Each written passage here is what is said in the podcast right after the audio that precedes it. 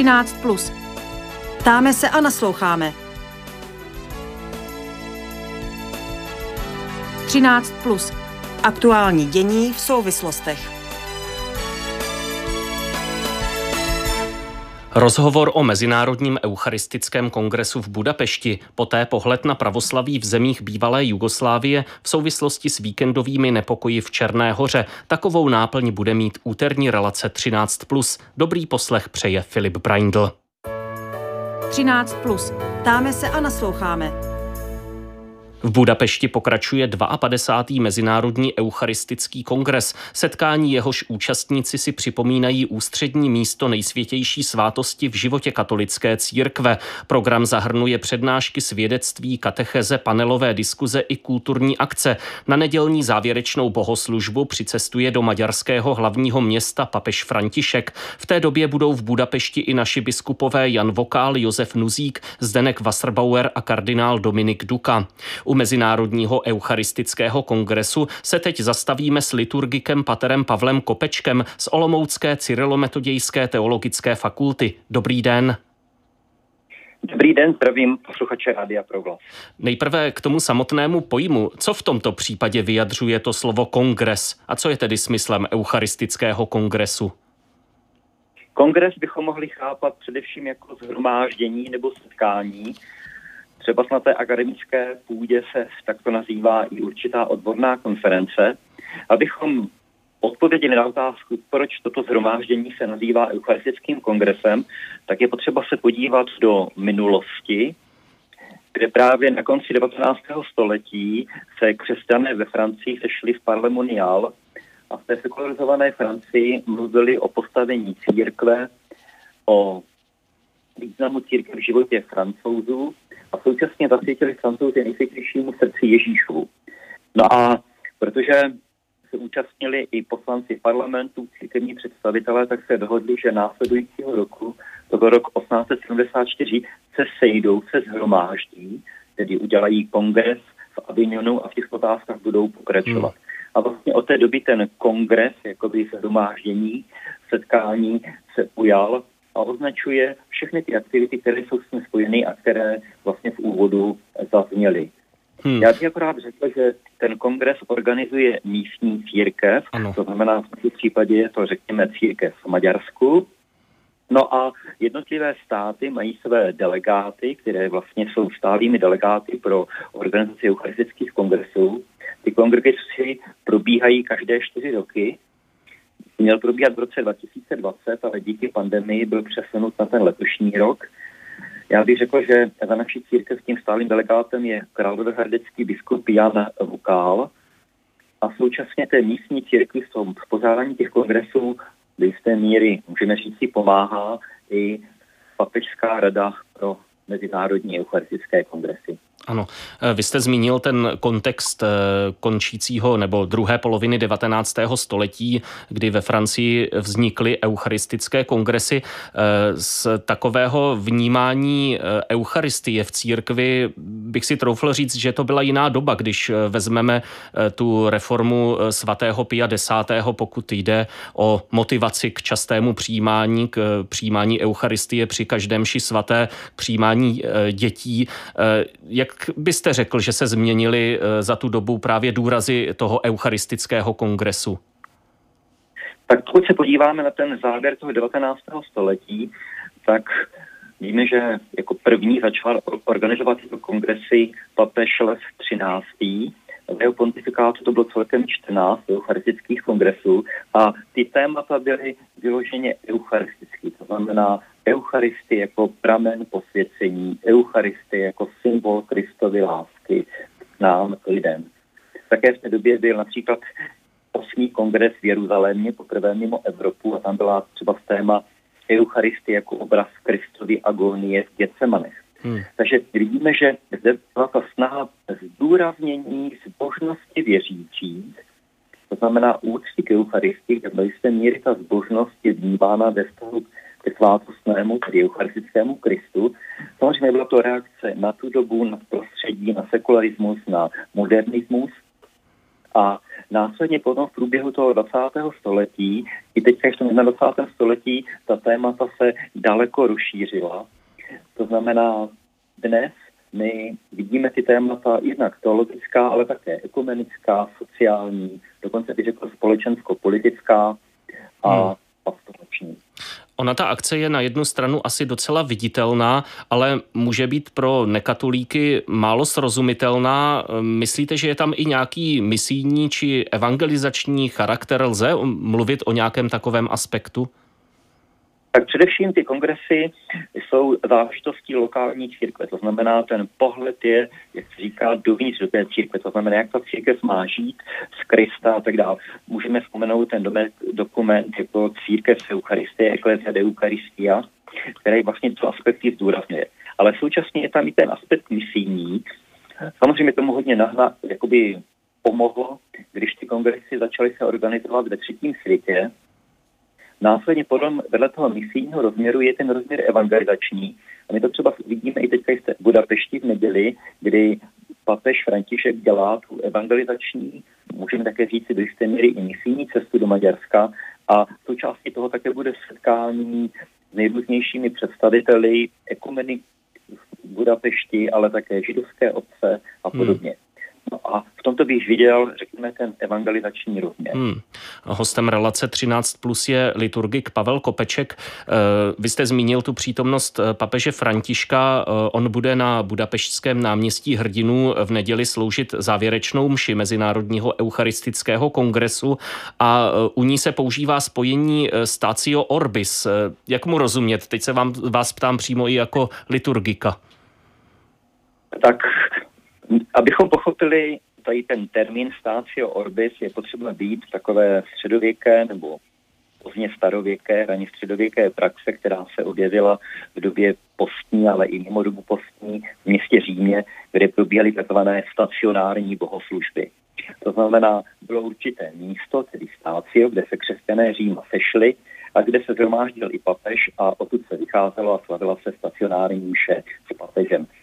No a vlastně poprvé to Stácio Orbis pro označení té závěrečné mše na Mezinárodním eucharistickém kongresu bylo v roce 52 v Barceloně, kde právě papež Pius XII. stanovil toto místo no a poslal tam svého legáta. Od té doby na ty eucharistické kongresy jsou jmenováni legáti, nebo se snaží i papež sám přijet, ano. pokud řekněme jeho program umožní. Eh, ještě jedna věc. Eh, naši biskupové napsali, eh, cituji, aby byl eucharistický kongres skutečně světový, musí začínat už na úrovni jednotlivých farností s myšlenkou na to, že se s námi ve stejných chvílích spojují křesťané z celého světa. Postavme eucharistii do centra svých společných aktivit, napsali naši biskupové.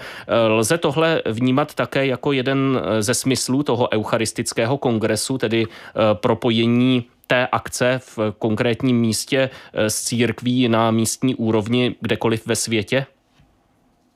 Můžeme to takto chápat, ale především bych vnímal ten význam toho kongresu pro tu danou lokální církev. V tomto případě nebo v tomto týdnu je to především pro církev v Maďarsku. A ty ostatní církve skrze, řekněme, ty své delegáty, své biskupské konference mohou mít tento program, mohou se spojit. To znamená, v těch aktivitách. Ale především bych to vnímal na té, řekněme, místní úrovni, kde právě jednotlivé farnosti skrze eucharistické pobožnosti, adorace, ale také bohoslužby slova, různá setkání, řekněme, různé konference a setkání různých skupin mohou řekněme, prohloubit ten svůj náboženský život a také ten zmiňovaný, řekněme, misijní nebo evangelizační rozměr. Hmm. Dění na Mezinárodním eucharistickém kongresu v Budapešti budeme na proglasu dále sledovat. Teď děkuji za rozhovor pateru Pavlu Kopečkovi, docentu Cyrilometodějské teologické fakulty Univerzity Palackého v Olomouci. Naslyšenou a hezké odpoledne. Děkuji a taky přeji pěkné odpoledne. 13 plus na proglasu. Do středu dění. V druhém rozhovoru se zaměříme na pravoslavné prostředí na Balkáně, a to v souvislosti s víkendovými násilnostmi v Černé hoře, kde policie zasahovala proti lidem protestujícím proti inauguraci nového metropolity srbské pravoslavné církve v zemi Joannikyjeho v Cetinii, městě pokládaném za centrum hnutí za černohorskou nezávislost. Souvislosti rozebereme s Václavem Štěpánkem z Filozofické fakulty Masarykovy univerzity v Brně, který se zaměřuje na pravoslaví v této oblasti oblasti. Dobré odpoledne, pane docente. Dobré odpoledne. Když vezmeme, že Srbsko a Černá hora vlastně zůstaly nejdéle pohromadě ze státu bývalé Jugoslávie do roku 2006, tak se může jevit celkem překvapivě, že eh, lidé jdou doslova na barikády v takové záležitosti. Eh, lze tedy mluvit o rozdělení černohorské společnosti, pokud jde o vztah se Srbskem, a to i na té církevní úrovni? V podstatě, v podstatě ano. Že? E, ovšem, e, ta souvislost e, by tady byla zapotřebí trochu větší. Jak tedy vlastně srbská pravoslavná církev, jak to, že má tedy jurisdikci nad Černou horou, případně nad Makedonii také dnes, hmm. že? To, to, jsou, to je tedy dědictví jaksi minulosti ještě osmanské říše, Eh, a zejména pak tedy počátku 20. století a situaci po, druhé světové, eh, po první světové válce, protože eh, Makedonie, respektive ta dnešní republika Makedonie, nebo Severní, Severní Makedonie, Makedonie, ano. Se dostala tedy vlastně pod, po balkánských válkách pod Srbsko, předtím byla pod jurisdikcí Cařihradského patriarchátu, Černá hora, vlastně, která měla svoji vlastní metropolii která ovšem nebyla autokefální. Ona měla takové jakési zvláštní postavení, že e, po roce 1918 byla ne příliš dobrovolně připojena vlastně ke království Srbů, Charvátu a Slovinců. A všechny tyto oblasti se tak dostaly do jurisdikce e, srbské pravoslavné církve a tu jurisdikci tedy Konstantinopolský patriarchát tehdy e, jak si potvrdil. Takže z této doby vyplývá tato, tato hmm. situace. Že? Po eh, eh, druhé světové válce, kdy bylo náboženství eh, v Jugoslávii podobně jako u nás v komunistickém režimu potlačováno, že se s tím samozřejmě nic nedělalo, ale jak si v Černé hoře jak vznikla nebo byla obnovena v té socialistické Jugoslávii Černohor, Černohorská republika, socialistická jako jedna z těch šesti ano. republik jugoslávských. A začalo tam tedy vznikat, on tam tedy byl už předtím, že začal tam vznikat takový ten pocit, že my jsme tedy, my Černohorci jsme přece jenom něco jiného než ti Srbové. Ti staří metropolité, z nich ty nejvýznamnější třeba v polovině 19. století Petr Petrovič Něgoš, který byl zároveň básník a takový legendární, tedy hrdina černohorský, zároveň světský vládce a zároveň metropolita o sobě tvrdil samozřejmě, že je Srba tvrdil to o sobě i poslední černohorský král Nikola, eh, který byl detronizován po eh, první světové válce, tak začal eh, i díky tomu násilnému připojení té Černé hmm. hory nebo mm, k tomu království Srbů, Chorvátu a Slovinců, tam začal vznikat takový pocit jak se, jakési černohorské výlučnosti. Ale zase ne všude, prosím hmm. vás, že? Takže jsou prostě... Ano. A, a v té komunistické době to pokračovalo a samozřejmě po rozpadu Jugoslávie to pokračovalo ještě daleko více. Takže jsou prostě v Černé hoře oblasti a Cetině, eh, která je tedy sídlem té metropolie, je vlastně centrem té oblasti hmm. toho, eh, jak, jakéhosi toho černohorského chápání a toho černohorství. Že? Na druhé straně jsou tam jiné oblasti, kde teda ty lidé o sebe stále tvrdí, že jsou e, srbové, takže skutečně dalo by se říci, že ta společnost je dnes e, rozdělená. Ona je tedy hmm. rozdělená i politicky, protože v posledních, v posledních volbách e, vlastně vyhrála hm, skupina vlastně stran, které mají spíše takovou tu prosebskou orientaci, zatímco prezident Milo Djukanovič má tedy tu černohorskou ano. orientaci a tak se to střetává a tady ten střed vlastně mm, náboženský vlastně je svým způsobem tedy střetem politickým mezi těmi dvěmi e, koncepcemi. Dlužno tedy podotknout, že e, ty násilnosti, které tam vznikly, že to bylo teda pár stovek, možná několik tisíc lidí. Rozhodně to tedy nebylo prostě nějaké celočernohorské hmm. hnutí. Naopak třeba, když přijel nový srbský patriarcha Porfirie do Podgorice, tak ho tam vítali prostě tisíce lidí také. Jo? Takže z toho vidíme, že ta společnost je skutečně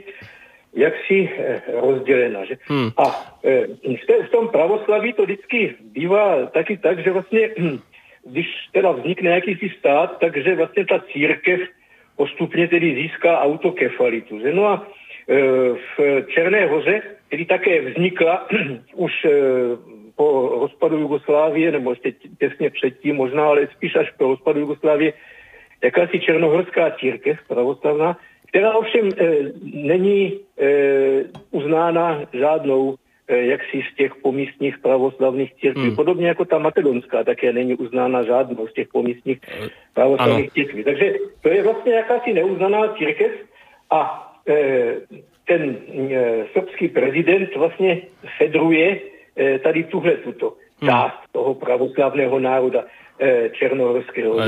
Děkuju, další ano. část je zase srbské, jaksi, hmm Eh, uznává tu jurisdikci té srbské pravoslavné církve. Takže Děkuji to je za ten velmi složitá situace. No. Děkuji no? za ten, za ten vhled hmm. i za ty politické souvislosti, na které jsem se chtěl zeptat. Ehm, teď bych se možná zeptal na, na ten vztah eh, obyvatel eh, k té církvi, ať už v Srbsku nebo Černé hoře. Chápu, že to lze obtížně zhodnotit nějak obecně, ale převažuje podle vás spíše jakási tradiční vazba, takovéto identitární křesťanství, náležení ke skupině, nebo se dá mluvit o silné religiozitě, o tom, že ta církev je vlastně prostředkem silného náboženského cítění těch lidí? Eh, ano, eh, já bych eh, se tady spíše tedy souhlasil s, tou, s tím vaším prvním tvrzením, mm-hmm. že převazuje spíše taková ta identitární religiozita. To je tedy, kdo je Srb, je pravoslavný, kdo je Charvát, je katolík, že přestože eh, minimálně jaksi eh, ta skutečná vlastně jaksi ta skutečný prožitek náboženský, že a ta skutečná víra tam nebude jaksi mezi tím obyvatelstvem větší než u nás. A v Černé hoře je to mimochodem teda ještě horší, hmm. ano. Hmm. Ale prostě jak si to díky, i díky tady tomuto identitárnímu vlastně Eh, pojetí eh, ta církev eh, vlastně pravoslavná má hm, v té společnosti velké slovo. Že? Přestože, přestože jaké, pardon, jaké, skutečných věřící není to. Hmm, no. jaké, jaké to slovo je, nebo co vnáší třeba ta srbská pravoslavná církev je, do toho běžného života? Je to nějaký konzervatismus, nebo třeba i nějaké ano, ty je, národnostní prvky, případně i ta vazba Srbska na Rusko má nějaký pravoslavný podtext? Je to určitě výrazný konzervativismus. Ano, hmm. velmi výrazný konzervativismus. Prosazování prostě e, tradiční rodiny s mnoha dětmi, vlastně tradičního způsobu života a tak dále. Je to samozřejmě i e, národnostní, nebo až bych řekl nacionalistický kontext, který bychom možná mohli nazvat dokonce i etnofiletismem. Ovšem ten není cizí žádné pravoslavné církvi, prosím vás, to autokefální, ani řecké, ani bulharské, že, a tím méně teda ruské například. Že. Takže ten etnofiletismus je tady teda jednoznačně... Pojďme, pojďme, ten, pojem, pojďme ten pojem možná vysvětlit. Je to, je to nějaké stavění e, vlastního národa nad, nad úroveň jiných, nebo jak, jak mu rozumět? Ano, ano, je to prosazování toho vlastního národa. Řečnictví by mělo být univerzální aktuální, že? Ano. Jak ostatně tedy už známe z epistoly apostola Pavla, že už nikdo nebude žít prostě, nikdo nebude říman, že ale všichni budou jedno v Kristu.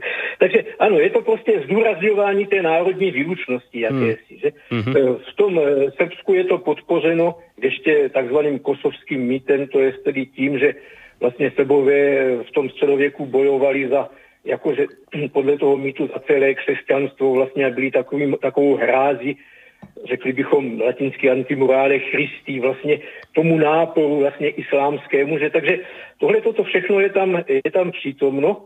A je teda strašně zajímavé, že, že po té dlouhé ateistické době, prostě periodě těch 50 let jugoslávských komunistických, eh, by člověk předpokládal, že vlastně ta eh, pravoslavná církev samozřejmě to nemluvím teda o celé, že, ale prostě část, tedy řekněme toho episkopátu, se bude snažit vlastně o, o tu misijní činnost, že? ale naopak tam tedy jsme viděli prostě spíše tu snahu o to ovládnout, tedy nebo získat zase zpět to ztracené postavení hmm. i teda jakousi teda tu politickou moc, takže se tam dá hovořit i o jakési takové klerikalizaci té společnosti díky tady vlastně úsilí části, já neříkám, že celého, ale části, zejména toho episkopátu. Hmm. Eh, ještě poslední otázka. Tady v České republice patří pravoslavná církev k silně menšinovému eh, společenství, na rozdíl tedy od Srbska eh, nebo Rumunska a podobných zemí. Potýkají se čeští pravoslavní s různými vnitřními spory, jak bylo konec konců vidět minulý týden při dění kolem brněnského kostela. Je správný dojem, že tu chybí nějaká výrazná, všeobecně respektovaná osobnost, která by dovnitř vnesla určitou jednotu?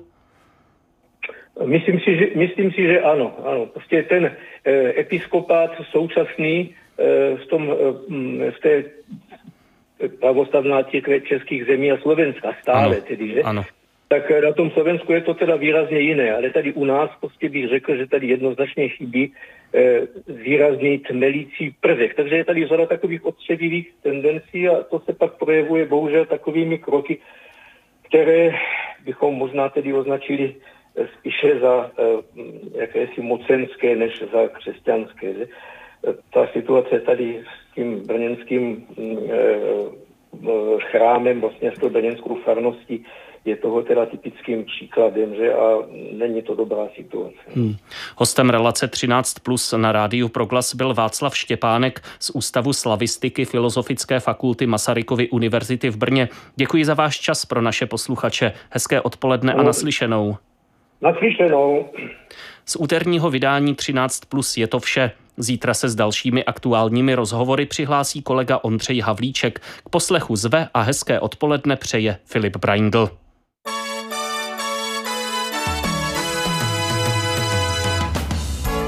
Třináct plus.